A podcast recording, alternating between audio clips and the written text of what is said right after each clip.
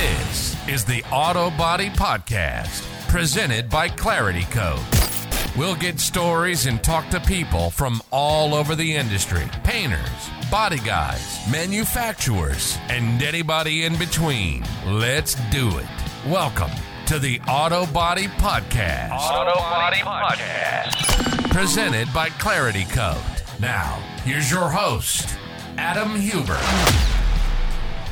Hey everyone, welcome back to the podcast. Today we have Dave Reece on from Barwell, England. Uh, Dave is the founder of School of Thought, or at School of Thought, sorry. Uh, I'm guessing it's based in England. And uh, I'm really excited to learn about a little bit about Dave and about this whole um, idea that he has going, the school that he has going, because he claims himself as a futurist. So, Dave, how you doing today? you've you've checked my LinkedIn profile, haven't you? yep. I mean, it's it's public, so it's there. That's right. Yeah. Well, I I'll tell you the story of that one. I, I went to a, a conference at Nurburgring some years ago, and there was a gentleman on there that said he was a futurist, and I always thought I'd really like to have that title. So um, so now we've got School of Thought, and we're we're looking to um, for the, into the future of uh, of young people coming into the industry. I sort of took it basically. Um, Nice. So yeah, now I can I can honestly say that everything I do is is for the future of the industry. Very nice. So, uh, and when you refer to yourself as being a futurist or someone Yeah. assigns themselves the title of a futurist, is it someone that is more concerned about the future of a particular industry than they are about the present or past state or anything like that? Is that a fair? It, it, it's fair to say that. I mean, I, I've been in the industry 56 years, so uh, you know I, I've seen the history, I've seen the evolution. Um, I, I understand the the problems that the the operating problems that the industry's got today. Um, but my my pure focus now, um, I'm 71 years age, so my pure focus now is on the future. It's keeping the industry healthy for the future and trying to address probably the biggest long term problem it's got, and that's people. Yeah. Yeah. By the way, if I may say so myself, you look great for 71. Thank you. I'll do another one of these now. Perfect. I'll I'll make sure to wire the money later.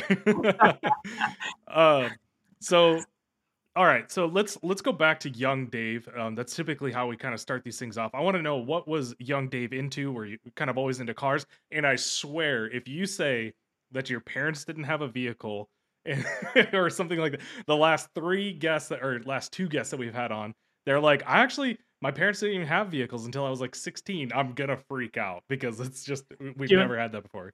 Do you want to freak out then? My father never drove a car. Never drove a car. My mother didn't drive a car. I was the first person in that side of the family that had a car. Uh, the only person that had a, a vehicle with wheels was my uncle, and he was into motorbikes. Man, So, that is so crazy.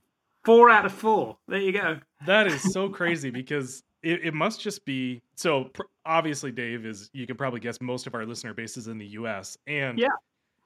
it is just a ridiculous notion for anybody.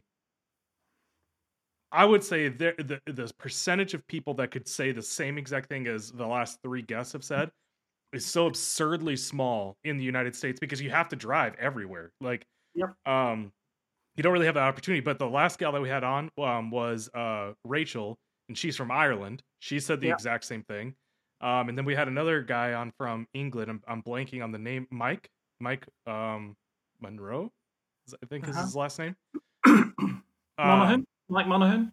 yeah, thank you, thank you, thank you. Yeah, yeah.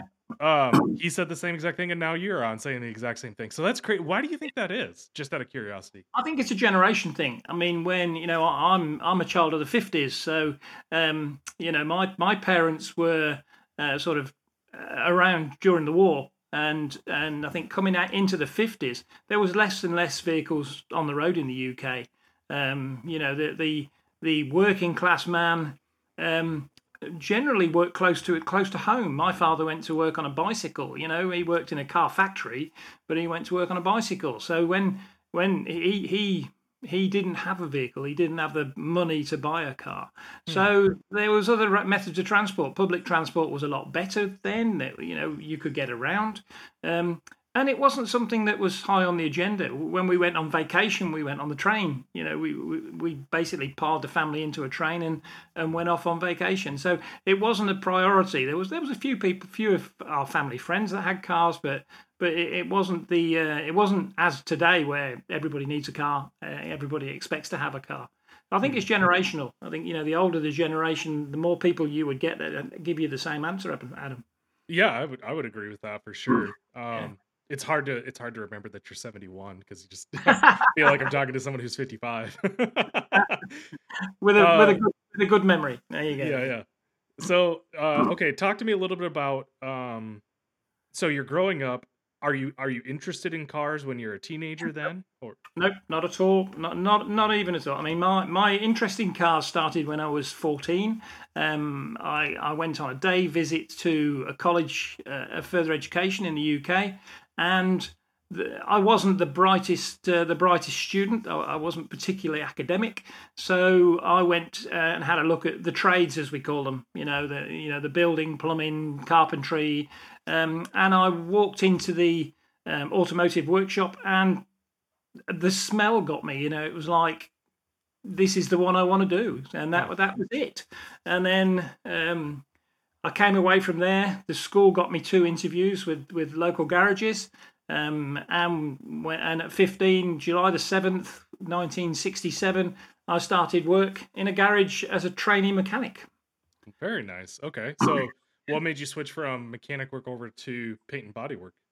That came later on. Um, that came. I mean, I've I've I've transitioned through a lot of jobs during my career, um, but I had a I had a um, a target that when I was 30, I didn't want to be a technician. Oh, I didn't want to be on the shop floor anymore. I wanted to progress.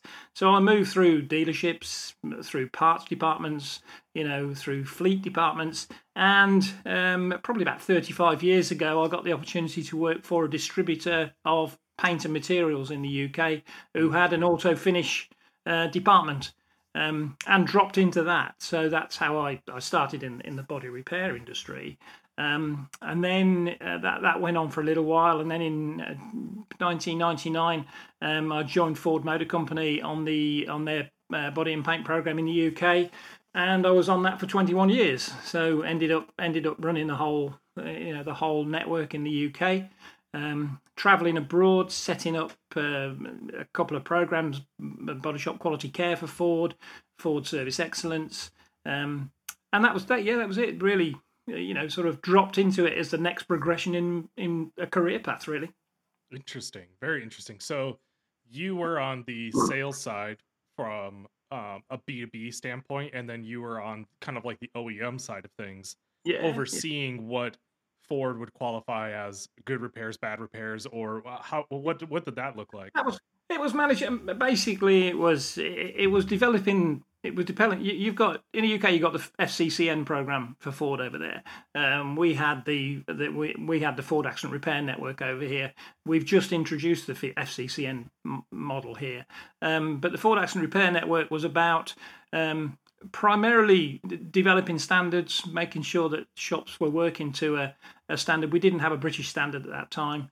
Uh, working to our standard, um, making sure the training was up to date, making sure they got the right equipment, making sure the customer service was, uh, you know, was right. Um, and we did that with a, um, a major program, um, which was Body Shop Upgrade, um, and that was 15 days consultancy where we went into businesses, stripped them back to the bare metal, and and started again, and made them efficient and and, and profitable. Um, and and made sure that the customer service levels were great. So yeah, it was a major, major problem, and that ran that ran right up until probably 2020. Um, so we did that for a lot of years um, and grew the network. Uh, I think that was the major, the major. So um, so yeah, that was uh, that that was what we did. So that was my, uh, and then became a sort of a, an expert in in body shop processes, which mm. is uh, which is uh, the natural another progression, and that took me all over the world. So, were these shops ones that wanted to sign up for these kinds of things? Like they wanted to progress and be better, or was some of them had to you kind of had to drag them into it, kicking and screaming? Oh, some of them, some of them were very resistant um, to change. Uh, absolutely, um, the program was a mandatory program for Ford over here. So you know, if you wanted to be a Ford Accident Repair Center, you had to go through the program. Um, but there was a Ford were really really great. They it was it was a cost to the to the the repairer, but it was um, but it was basically um, a money back guarantee. So if we didn't put the the amount of profit on their business by doing the program, we gave them their money back. And over the twenty years we did it, we never gave anybody a penny. So wow. we did a good job. so, yeah, that's great. Yeah. What What were some of the things that you saw um roughly what time period are we talking about here? Are we talking about like 70s 80s yeah no we're talking we're talking from the year 2000 so we you know we're oh. not talking way way back. We're talking from 2000 to 2000 to 2018 that that gotcha. was the time frame um so that that was that was where we were you know that's where we were proactive so to speak. And what were some of the processes that you were seeing that these shops needed the most help with? Like across the board what were some of the top three things that shops were it, really inefficient at and really needed help fixing? Predominantly production management. You know, they were pretty good at, at, at the, the front end, the, the service advisor, you know, handling the customers, um, but generally pretty, pretty poor at, at, um, at the production side of it, you know, very, very inefficient. Um, and, we, and what was what were they inefficient at? Like as an example of uh was it parts ordering? Where car would come in and you know they would only order what was necessary or what they thought was necessary at the time and then car they'd get halfway into the car and they'd be like oh shit like we forgot these things and then yeah that was a common that was a common theme. The common theme of, of damage assessors um, was uh, because at that time uh, the repairers were extremely busy and and the pressure on the vehicle damage assessors was to was volume so they were looking at, you know, between 15 and 20 assessments a day. So you can't do accurate assessments if you're doing 15 or 20 a day. Yeah. So they were they were basically skimming. They were they were missing missing you know key items. There was no there was no there was no strip to strip to investigate at that time. It was just do the assessment and then um, but the big one was that when the technicians were stripping the vehicle down, they were just stripping it down, putting all the parts in a basket, and, and waiting till the end to put it back together again. And then you get the missing items that, that didn't get picked up. So we had to change. We had to change a lot of that. Um, that was a common one. The other common one was um, uh, looking at booth efficiency. You know, we we we we did booth checks. We we did time and motion studies on on people moving around the shop. We did, you know, where was where were the welders positioned against the guys that needed them? Where were the special tools position, positioned? It was a massive, massive program, um, and we take the booth for instance. We we did. Blimey, we did 200 shops, and it was very consistent that 40% of the time the booth was either empty or wasn't being used to spray anything in. Wow. You know, so again, if you're looking at today, how many how, how many you know how much money is spent now warming booths up? So you know that's that you know you fire those you fire those burners up and they're burning your fuel whereas if you keep them at a constant temperature and and my my my emphasis is if i've got a painter i want him to paint you know i don't want him to stand around then you you have to be super super efficient so that was part you know the efficiency of the shop was uh, was really really uh, interesting. But as soon as we put the processes in as soon as we put things in like stage check quality to make sure that everybody checked their own quality and it and we got to the end of the line and the vehicle was great to sign off everybody became more efficient you know and and and that was and and the the process was speeded up. So we got more volume through more cars through less less corrections you know less less rectification because you know as well as I do, as soon as you get rectification on a car at the end of the line, you've wiped your profit out on that job pretty well. You know, it has to go back through the pro- back through the process again. So so yeah, that was that was pre- pretty well the you know the, the hub of it was um, was that production piece. And then being a vehicle manufacturer, it, a little bit was look and style, making sure that the customer experience, you know, making sure they had a, a, a nice area, a nice reception area, a nice waiting area, um, they had so that was the, the we call those the fluffy bits, you know, the little bits of customer service. The the real heavy stuff was sitting behind it, which was the uh, you know which was that um, that that production management, which which shops were predominantly not very good at.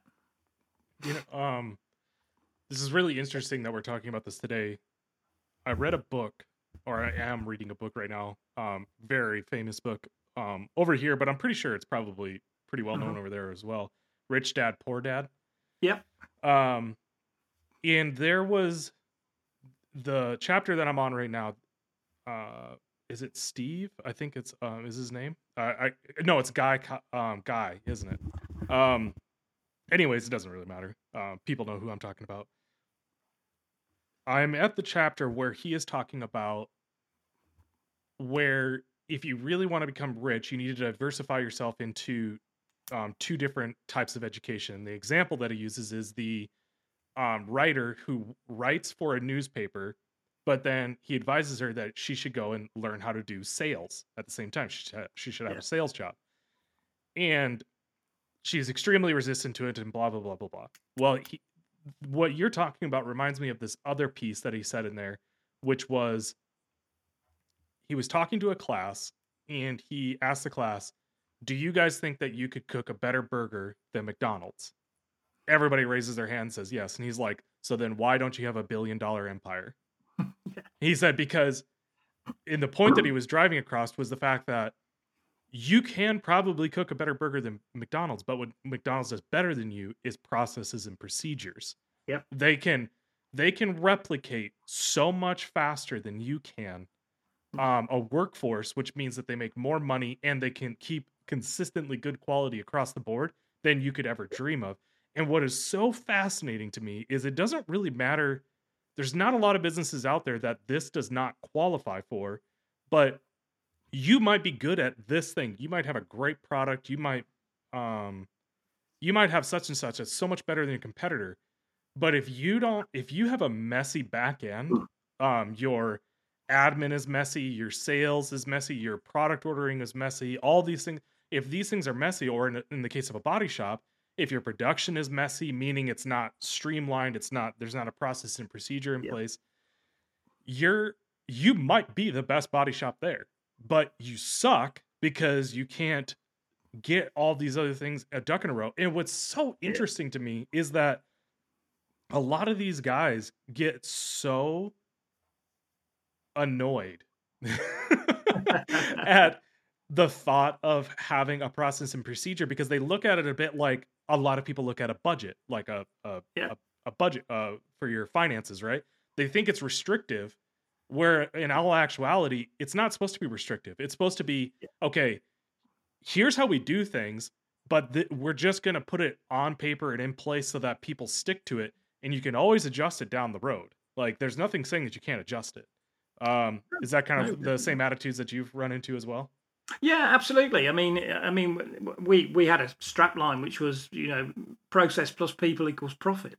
That's really really simple, but but it's true. You've got to have the process in place. I'll, I'll tell you a quick story. Um. I- I- it's a podcast. to- We've got 45 minutes. yeah, I, I, I did some work in Saudi Arabia with with Ford. Um, I went to a big Ford repair, obviously mega shops over there. You know, huge sixty thousand square foot monsters, and the manager was probably two weeks away from a nervous breakdown.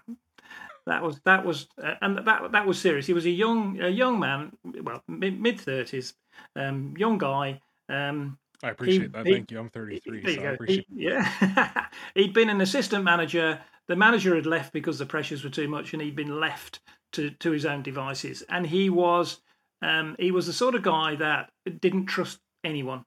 He- He had to do everything because he knew at that point it would be done. So I had I had the first production meeting with him. He'd never had a production meeting before. I said, right, we'll get everybody together at nine o'clock. We're going to have a production meeting. Let's sort the day out. And when I got there, he had literally printed spreadsheets out on his desk of all the performance. And I sat and watched, and he went through these these spreadsheets, how many estimates he'd done, how many cars were waiting, how many what was waiting for parts. Nobody said a word.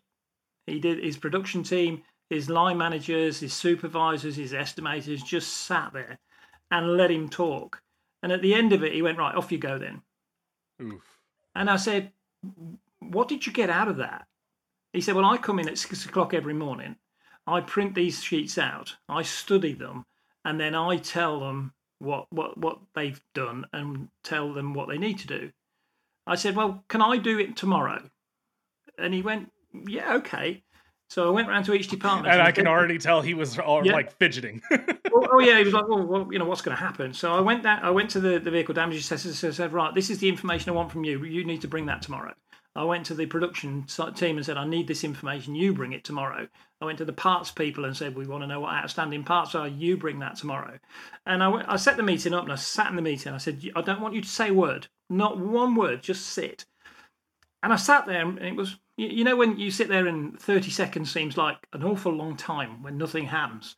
So I sat there for 30 seconds, didn't say a word, didn't say a word. And one of the supervisors says, Right, are you going to tell us what, what to do? And I went, no, I said, you you go on that whiteboard then, you put your figures up and you tell me how you achieve that and, and how you're going to achieve it today.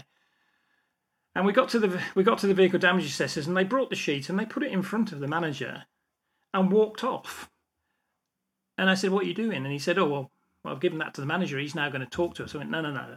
You're going to bring information in every single day. It's your department, it's your responsibility.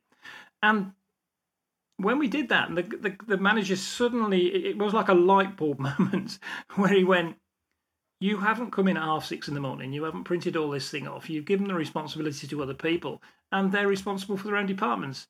So I said, Well, would that make your life easier if that happened every day? And he went, I could spend an extra hour and a half with my family, I could have a breakfast, you know, all that stuff added up. So, and so that was the education, but you know, that's not that hasn't been unusual in our industry. That um, they don't people don't trust their teams around them. They they you know they and when you've got a team around you and you do everything for it, it will let you. It's like having children. When you when you do everything for your children, they don't learn to do it for themselves. And business is about you're right. Business is about process. Get the processes right. Get the right people in the right place. Make sure they're trained and they know what they're doing.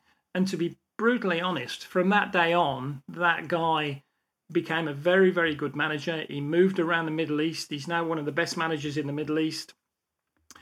But that's the way he operates now, you know. So I sort of, I sort of had had ten days with him and stopped him from ending up in a mental institution. You know, it was it was that sort of thing. But that's we've I found that over the years that what you've said is right. There is a there, there is a resistance to change. There's a resistance to people who uh, are not particularly um, good at, at, at managing the processes. You know, I, I the book I, the book I refer to when I when I look at this is the Toyota Way. If you read the Toyota Way, oh, yeah. that is that's all about kaizen. That's all about that's all about process management, and a body shop is basically a production unit. It, mm-hmm. it, that's all it is. It's it's it's and it, it runs it should run on the same process as building something, whether that's McDonald's or Toyota cars.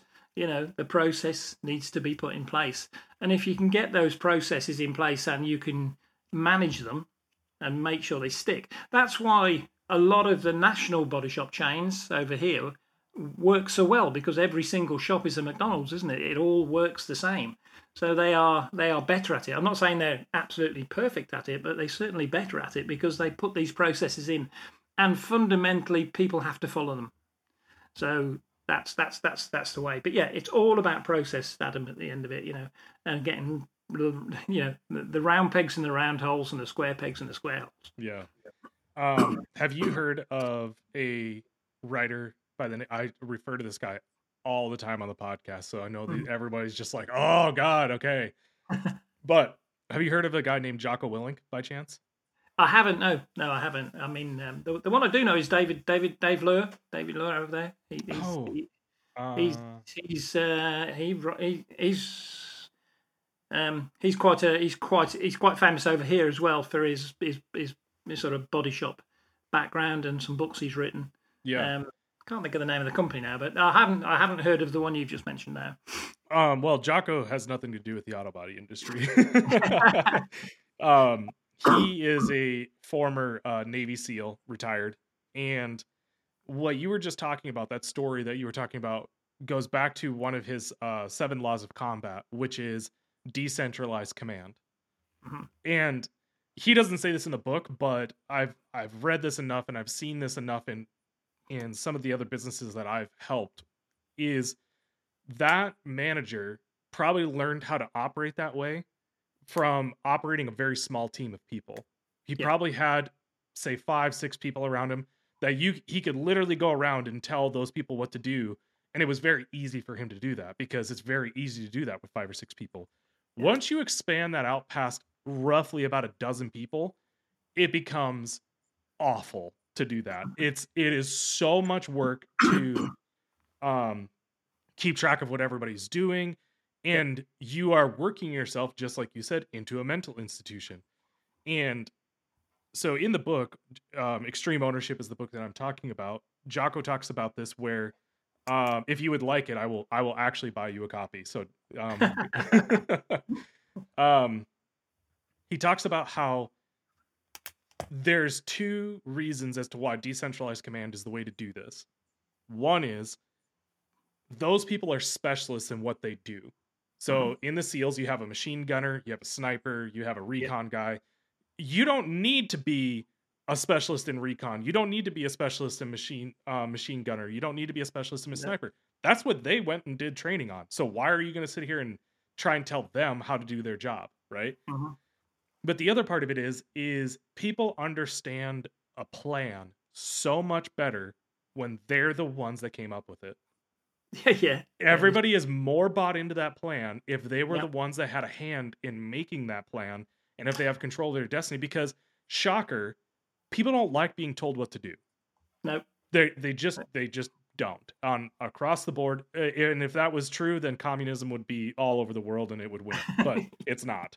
No. so, No, no, no. um, but Adam, I mean, you, you- you're absolutely right. I mean, one of the one of my tricks of the trade, if you want, as a as a as a as a business improver, as a consultant in the body shop industry, and and in the the service world as well, because it all works out, is I the first thing I used to do. Um, was to go on the shop floor. I'm I'm shop floor. You know, I, I've I've been on the spanners and the I know I know the language. I know how they talk. But ask them what the problem with the business is. Ask the guys that are that are in the middle of it what's your problem? And you'll probably get two or three little gems that you could change that business in in a week just by talking to the people that are snarled up in the problems you know? I have to wait at the parts department for 20 minutes every time i get a part you know and then you know or or i have to walk across the workshop to get the welder because the welder's right over there and it takes me that takes me 10 minutes and you know all these little these little things that the people that are in the middle of it will tell you. And you're right they're all specialists. You know my my son is a, a great example. My eldest son he he's never laid a spanner on the car but he's probably one of the best vehicle damage, damage assessors in the world. Mm, yeah but he but he, uh, but he's he's basically left the knowledge to the experts. So if he wants to know something he'll go and talk to a panel tech he'll go and talk to a painter he'll go and talk to a mechanic he'll go and talk to the guy that does the ADAS resets. Um, he doesn't need to be able to do the job he just needs to be able to understand it and build an assessment around it. And and you know richard's richard's now 34 uh, he's he's just transferred to a manufacturer program but he he came out he's never laid a spanner on a car ever and the interesting thing about that is is you will pick up certain things and knowledge from osmosis from Yeah. you, you, you bring the panel guy over he looks at it and he says oh you know this thing is totally screwed and blah blah blah here's the reasons why and then if you're smart you sit there and you kind of write these things down in the Yeah. background right Yeah. and then you learn 60 to 70 percent of what that guy knows and because of that then you become a better assessor or over time it just requires you to open up your mind and your ears and shut up and listen to people right? Um and so then less and less you have to bring that person over to actually do stuff because or do the help you with the job because you already know 60 70% of it and then there's only going to be one out of 10 times or whatever that you actually have to bring that person over and say hey man like Yeah. this is really weird. Can you help me out with this? And then they're going to be you know what okay i'm going to give you a little secret secret dave you know what's great about podcasts people Go. love talking about themselves and they love talking about the thing that they know very very well right Yeah. and that is why podcasting for me anyways is easy because i just sit here and i just want to learn from you that's it like i just want to I just I'm, my ears are open. I'm ready to learn, right? And number two, you do most of the talking.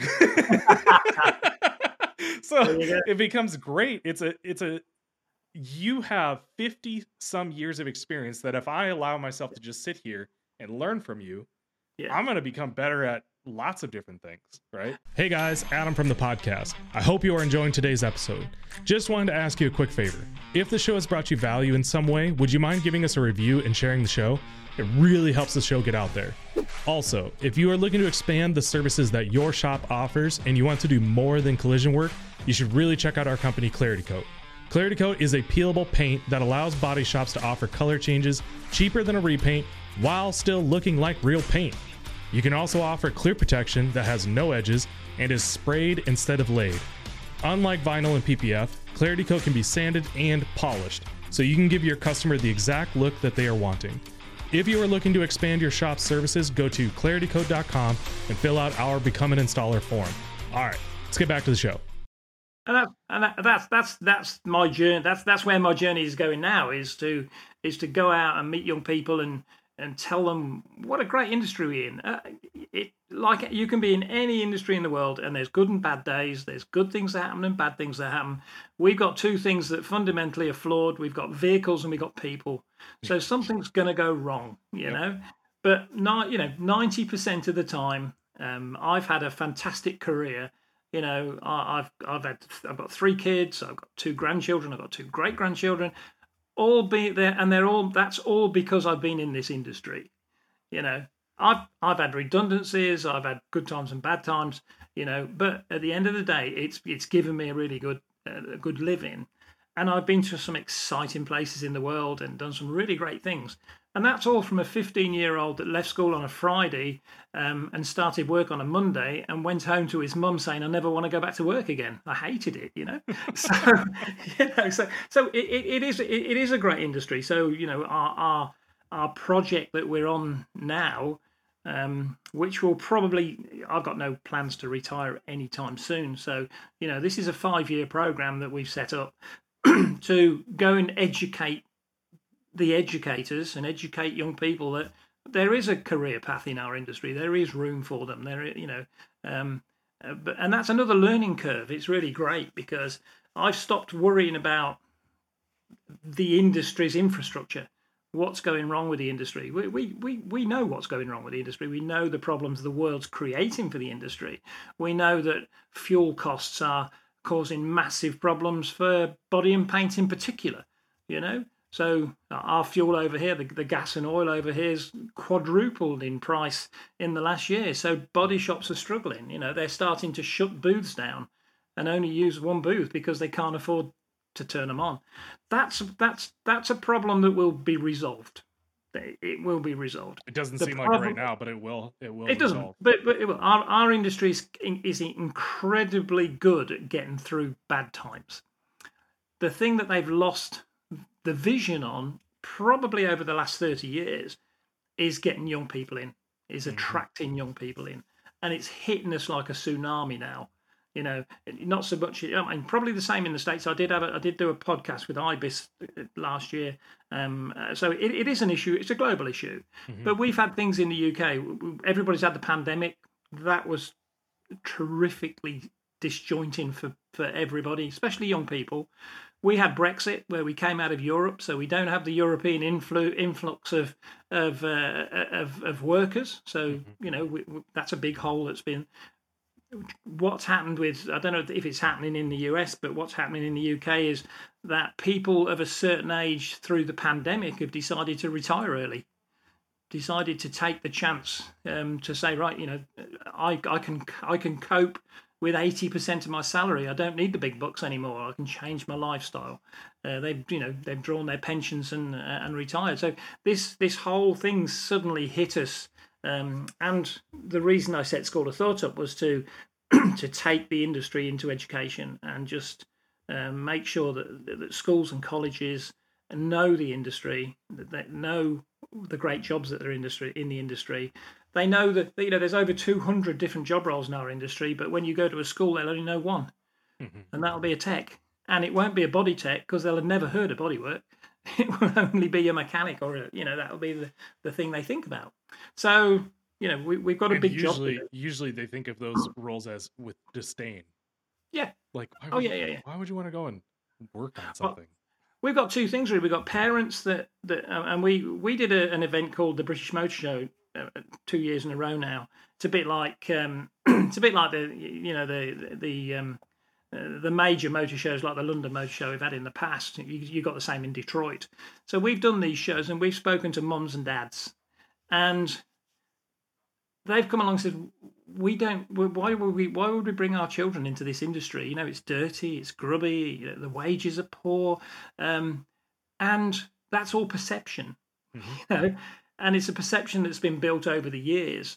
Um, we know now that you know the industry is evolving massively. It's the fastest growing tech industry in the world. You know, um, you can't just be a a normal uh, old school old school mechanic or panel tech anymore. You've got to have enhanced skills. It's a massive, it's a great industry to be in. Girls and boys can be in it. There's no barriers anymore.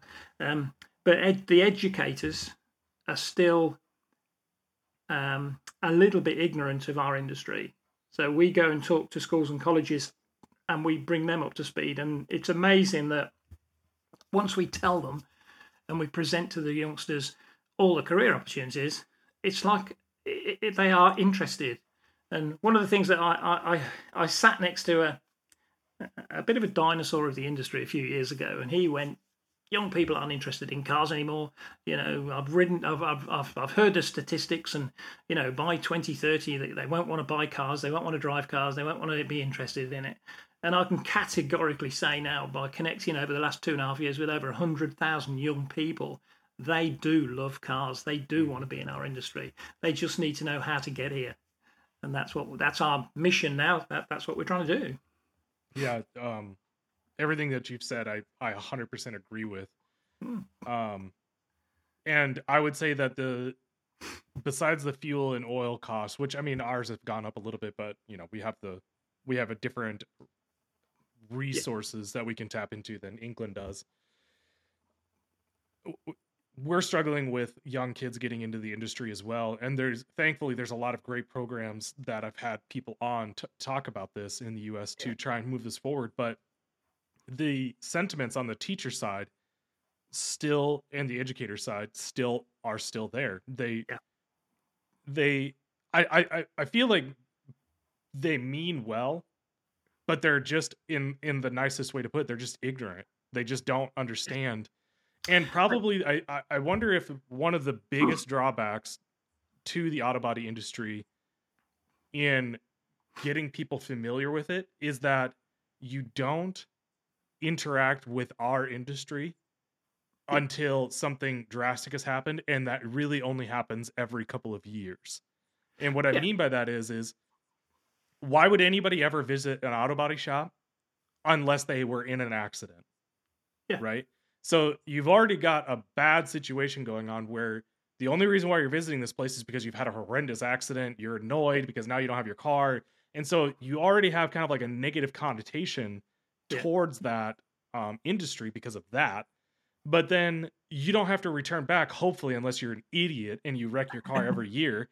Um, you don't have to return back for another three four five years. So you, you only have that one touch right? Yeah. um, so people you're just aren't as exposed to our industry as they maybe were It is. I mean, you, 50 you- years ago.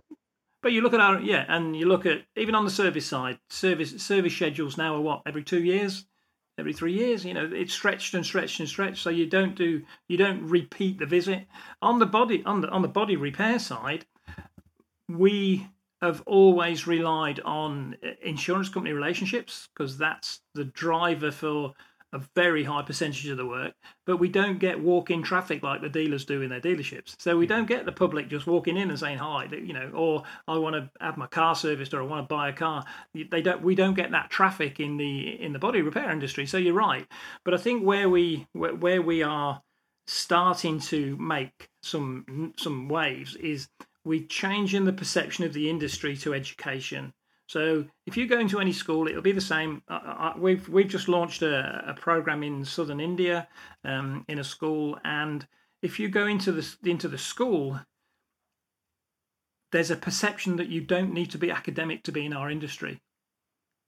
Academia, you know, the, the academia route is let's get them to college of further education, let's get them to university, let's get them a degree.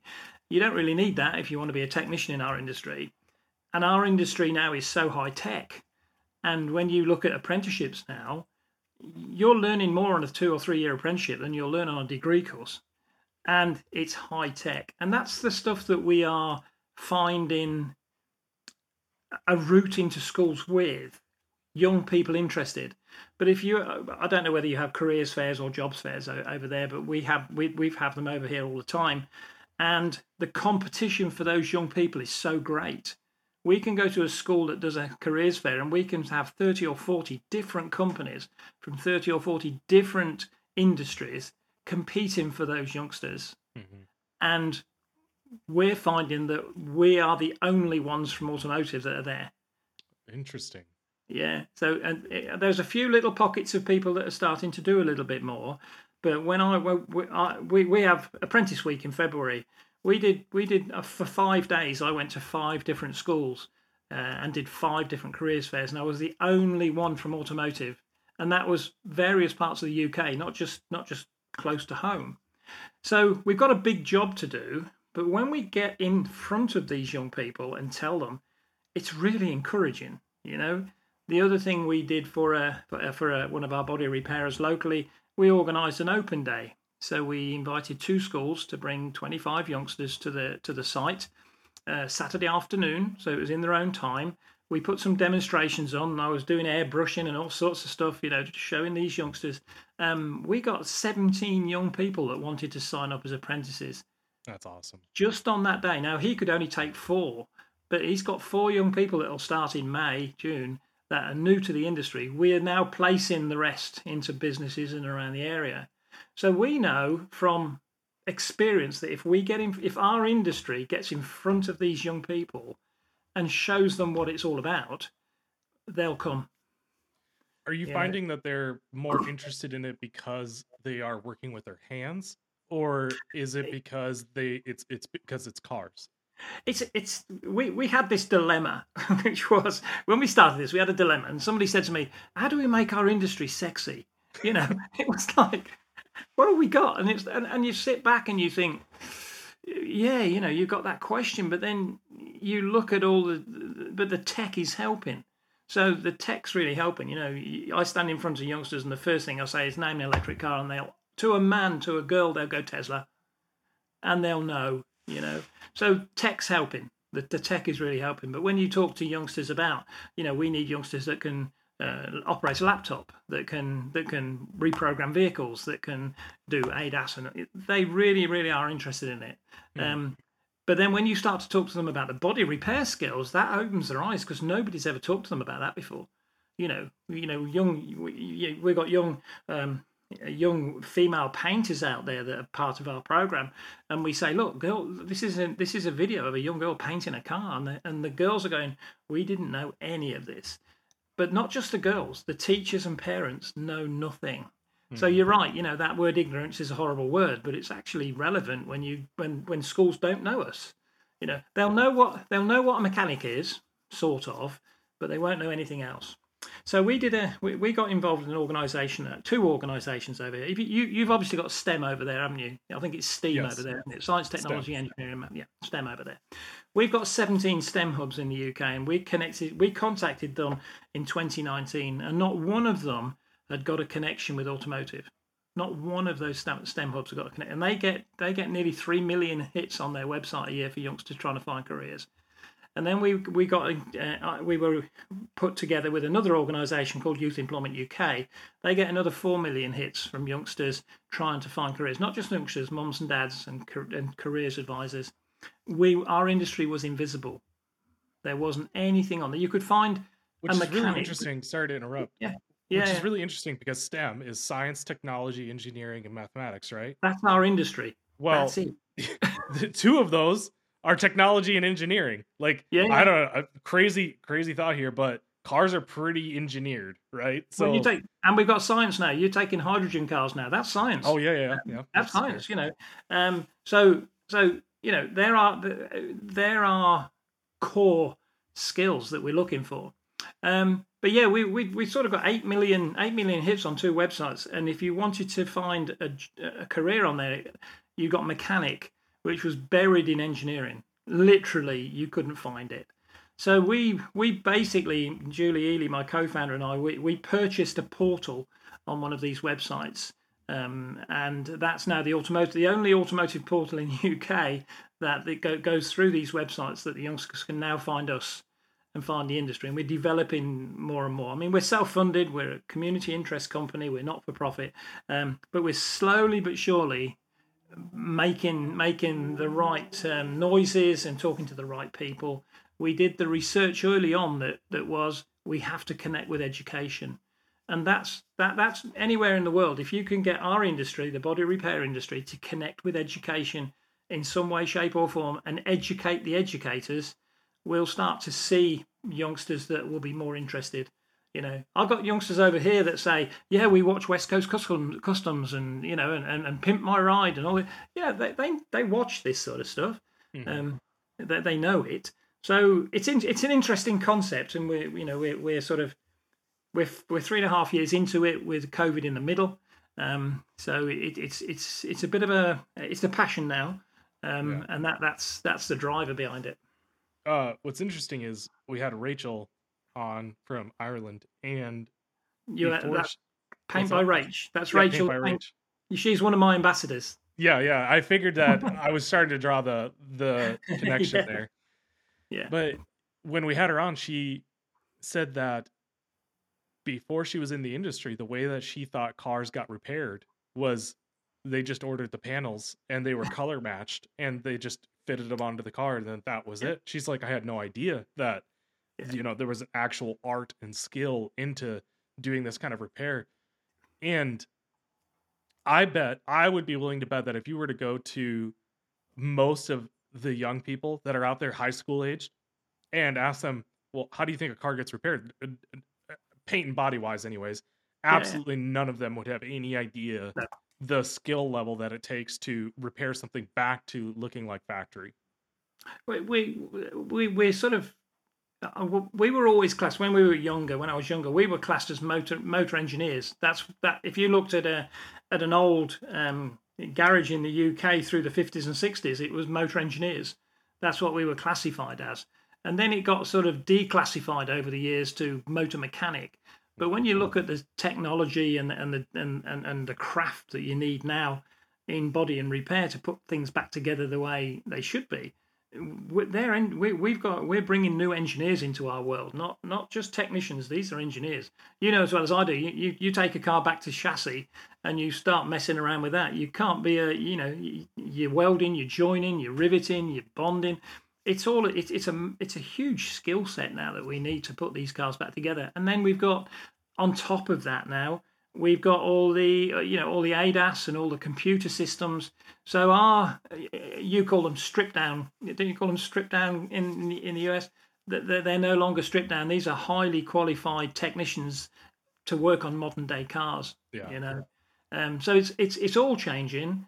And when you start to talk to youngsters about about these skills, um, I always call painters prima donnas because they're always the ones that they're, they're, always the ones that claim the glory, don't they? You know, it's like, wow, look at my look at my paint job. You know, they don't they're not bothered about what's underneath it, but but that's a skill in itself because that's changing. You know, we've yes. gone from cellulose to waterborne to fast drying. You know, we've got you know we've got Simac technology now. You know, the fast drying, gas drying, UVs UVs getting more and more use in the industry. Um, it, it's a massive industry, and that learning curve is so great for these youngsters. Um, but but it's a career path. Well, I say to the youngsters over here, you're not going to be earning the big bucks for probably five or six years. You know, you're just not oh, going to get it.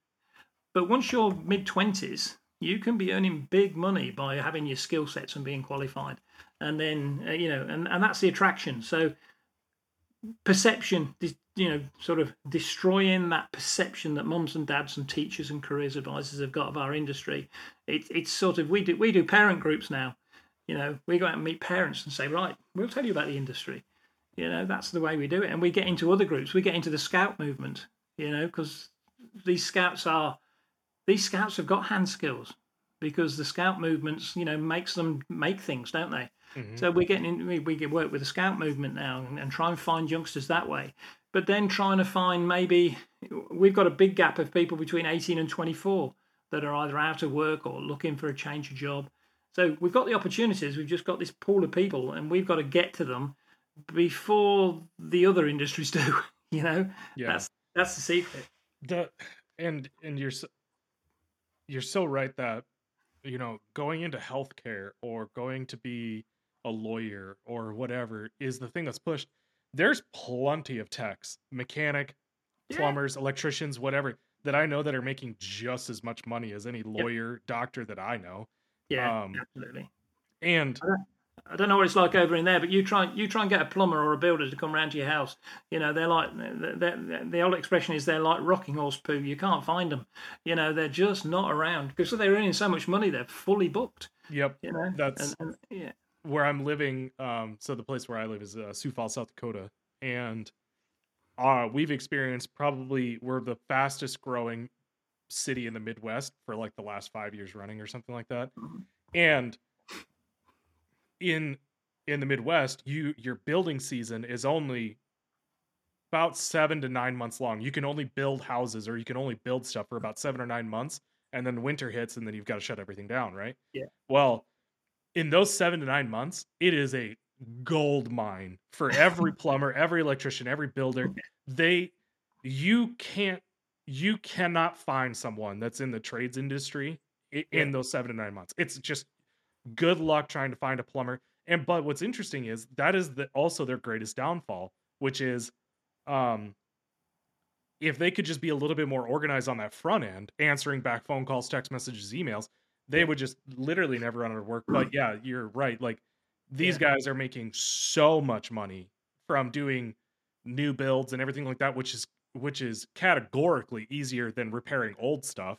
oh yeah. Um, so why would they ever bother doing anything else? Right. But but again, that they the, the the trades are suffering the same as as our trade is Yes. suffering. Is is encouraging new people in. You know, we we we're starting to work with building and construction over here. My my daughter-in-law in works for a major construction company in the UK, and they can't they can't find the the the, the skilled people that they need on building sites to to bring them in because Yep. they're just not here because they haven't got that transition. So we'll be launching a school of thought for um, building and construction um, probably the back end of this year, love it. and do do the same with them and go into schools and say, look, look, these jobs are here. It's not just it's not just working on a cold, freezing building site. You know, these are hand skills that will see you through to your life. And that's the one bit of advice I took from my father. He said, get a trade. And you'll never be out of work.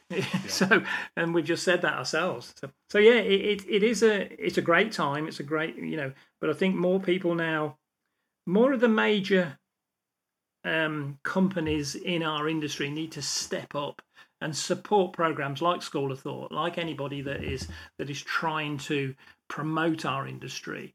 You know, the vehicle manufacturers have got to uh, have got to take some responsibility. You know, they've got to invest in it because they tend to invest in themselves.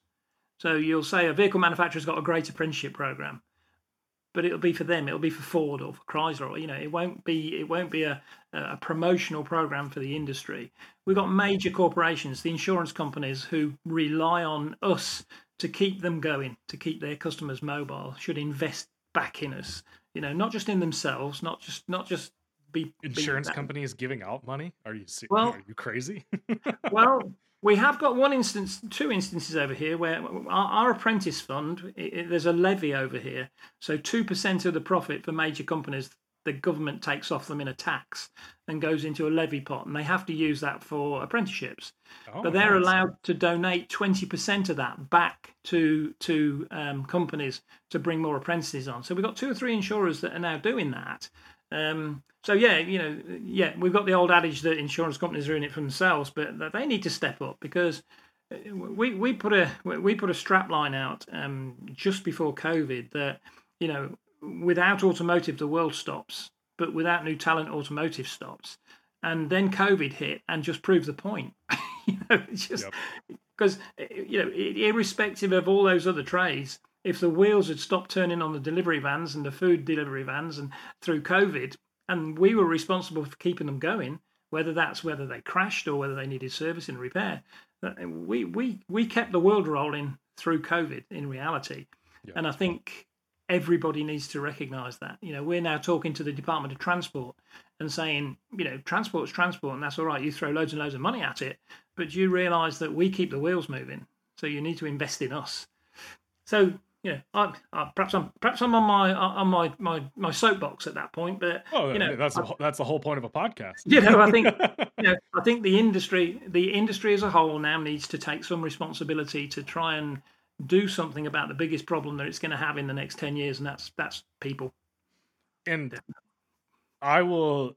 I'm going to make a guess here that you would agree with me on this, but if you don't, feel free to disagree with yeah. me because I'm happy to have a conversation about it. But yeah one of the things that blue collar we call them uh, sorry white collar jobs have yeah. over blue collar jobs. I'm not sure if you have the same saying over there but yeah yeah we do. Yeah yeah. corporate jobs and everything like that. One of the things that they have a big advantage over us on is the fact for the last 20 30 years they have invested usually across the board pretty heavily into leadership programs yep. um, and management programs and everything like that. Now that's not saying that those companies are good at it but again, by osmosis, you pick up a few tricks here and there, and you become a better organization because of the fact that you they're dumping this kind of money into you.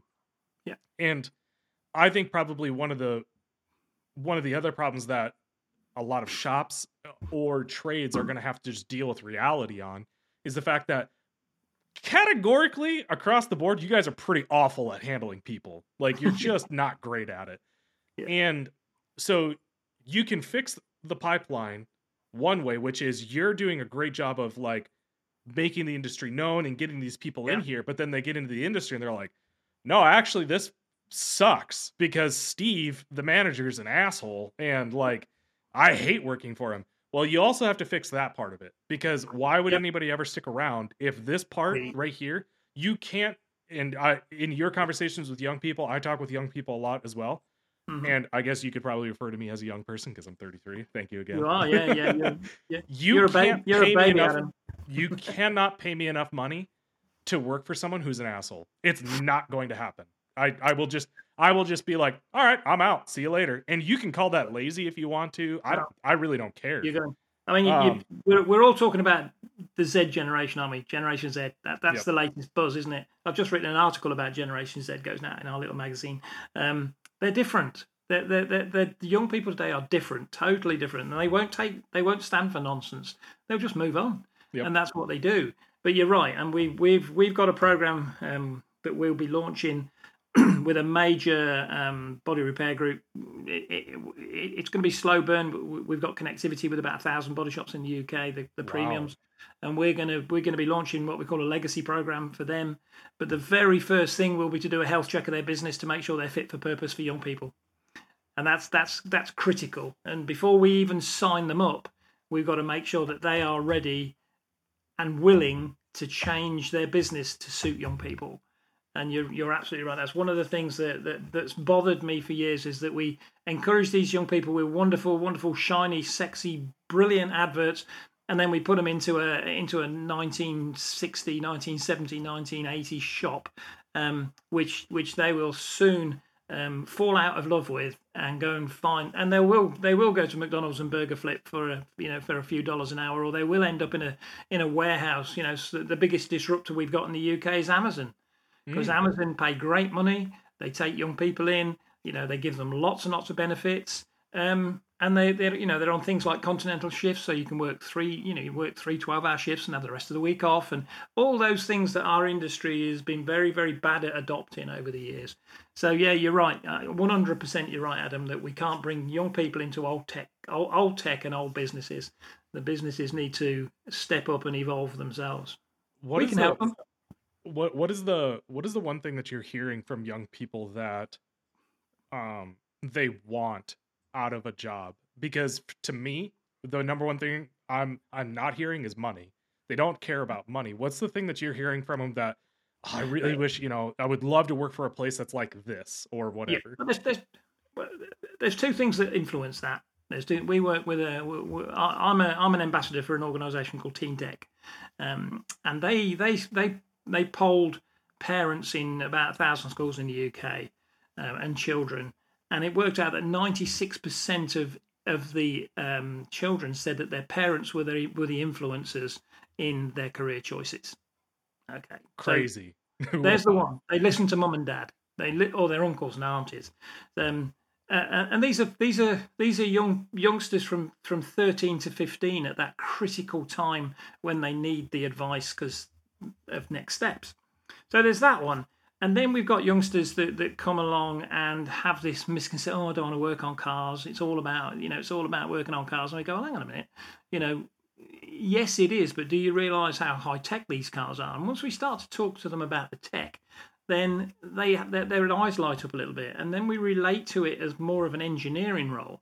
Because when I go to schools and colleges, I get lots and lots of requests saying, "I want to be an engineer." I want to be an engineer. And that's girls and boys. We want to be engineers. They don't quite know what an engineer is, but they want to be one. And the other one that's that's starting to grow um, a little bit more over here is is the apprenticeship route. So mm. we yeah, the teachers are telling us about apprenticeships now. We don't really know what they are. So so again, it's that doubt that they've got in their mind. So once you clarify stuff for them, it, it, it opens their eyes a bit, and then they can make a they can make a concerted decision of whether they want to come in or not. So, you know, they don't know. Our apprenticeships have a, a level, we call it a level four maths and English. So they have to have literacy and numeracy to, to qualify for to get into your apprenticeship. They don't know. So we're, we're constantly teaching them that. So they want, they want, they want to work. They want a career. That's what they're looking for. They, they, and that's what their moms and dads are telling them that they should look for. They look for a career. Don't just look for a, a job that's going to last you 10 minutes or, you know, you're now going to school. You're going to leave school at 16 or 18. You're going to be in work now until you're 60, 65, 70, you know. So it's a career path you're looking for. So the one thing that really, really uh, helps us is people like me and you that have got a, had a career and got a career in our industry and we've got a journey and when you start to tell them the journey you've had, just by start that start point, then they start to get they will start to get them in more. But yeah, they, they don't ask about money. When when I, well, the younger ones do, the thirteen year olds say, "How much do you earn and what car do you drive, sir?" That's what they normally tell you. So I say, "I'm not going to tell you how much I earn, but I drive a Mustang." And that that's oh, you have a Mustang? Uh, yeah, it's only a little one. It's only the it's only the EcoBoost one, but yes, I've got a Mustang, and it's bright yellow, and it's a drop head. So you know, and the kids love it because I I, I take it to schools and they have photo shoots with it. So huh. it's really really brilliant. But so what, we, we what did, year? What year is it? It's a 2018. 2018. Wow. So it's the new shape. So it's great, and I mean, we took we took a Tesla and the Mustang to a school, to a special school in, in South Wales, and we said, right, you can have a picture taken with a Tesla or the Mustang, and none of them wanted a picture taken with a Tesla. No. you know, I mean, it's, so, it's so it's so interesting. My business partner um, is over in London as well. Yeah, and it's really interesting to me that Chargers, Challengers, Mustangs, Camaros, yeah. everything like that, right? Like that's that is the car that that he thinks are cool, right? Yeah, yeah. Obviously, yeah. you know, he's he loves like the high end Porsches and everything like that. But it's so interesting because over here they're just they're just everywhere. Like, you That's know, right, we yeah. just have so many of them over here. Yeah. And uh yeah, I mean they're cool, but like it's just kind of one of the I don't know, it'd be like you seeing a a Range Rover Defender or something like that. Like yeah. it's just like it's just everywhere. So yeah. to us, it's it's so interesting to me that Mustangs are or you know Camaros or whatever are so interesting yeah. over there. As soon as they started, as soon as they built them in right hand drive, they went mad over here for them. So it's it was really good, really good. But yeah, but you know the question really is, you know, the, the youngsters they just want to they just want a career. They want to step into something where they can where they can learn their trade, where they can earn some money. They, they are interested in money because that's what their peer groups are doing. Yeah. So they can earn some money, they can learn a trade, and they, they've got progression. So, you know, and, and I always say to them, the job you start with won't be the job you finish with. The, the, you know, you will have this or career path. yeah, it shouldn't be. But, but, you know, you will have this career path. And as long as you've got a, just taking my, you know, I, I, I wanted to be off the shop floor by the time I was 30, I was. I then ended up as a workshop foreman for a big fleet company. Um, then I moved into into distribution, so I worked in you know in parts distribution. Then I moved into paint and refinish distribution, learning the trade. I've been in I've been in car sales, truck sales, van sales, just learning learning my my craft all the way through. and then hit the hit the it it, it hit my sort of golden era when I got the job with Ford, and 21 years later, and I stepped out of that. Um, December the 31st, 2019, I, I stepped away from it because I'd had 21 years of it and I wanted to do something else. Yeah, You know? understandable. Yeah. Well, Dave, um, we have reached the end of the hour, and uh, yeah. Yeah. We could probably go on for we could probably go on for another hour at this rate. um, where can people find out more information about you, um, what you have going on, um, all these kinds of things?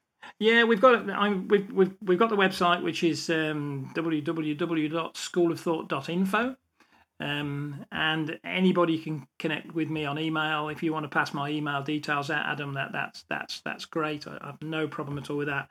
You found me on LinkedIn. uh, You know, I- I'm I'm on LinkedIn. Um, so yeah, we're we're we're we're reachable anywhere, but through the website is one. Um, and through uh, direct email, um, yeah, we, we're contactable, and it's great. It'd be great to talk to people all over the world about this this problem, and and you know, it'd be nice to talk to people that are doing something about it. Because I'm not I'm not ashamed to steal people's ideas and adopt them and move them forward if they're if they're really going to work. You know. Yeah, awesome, guys. Go check out Dave. Um, I will put his website and email info in the description below. Um, Dave, thank you again for taking time out of your day to do this. Really do appreciate it. It's a pleasure, Adam. It's a pleasure, and um, stay out of the snow. I'll try. Thanks. okay, lovely, lovely to meet you. Cheers now. You've been listening to the Auto Body Podcast, presented by Clarity Coat. Our passion is to talk to and about anyone in the industry, from painters, body guys, manufacturers, and anyone in between. We hope you've enjoyed the show. Make sure to like, rate, and review, and we'll be back soon.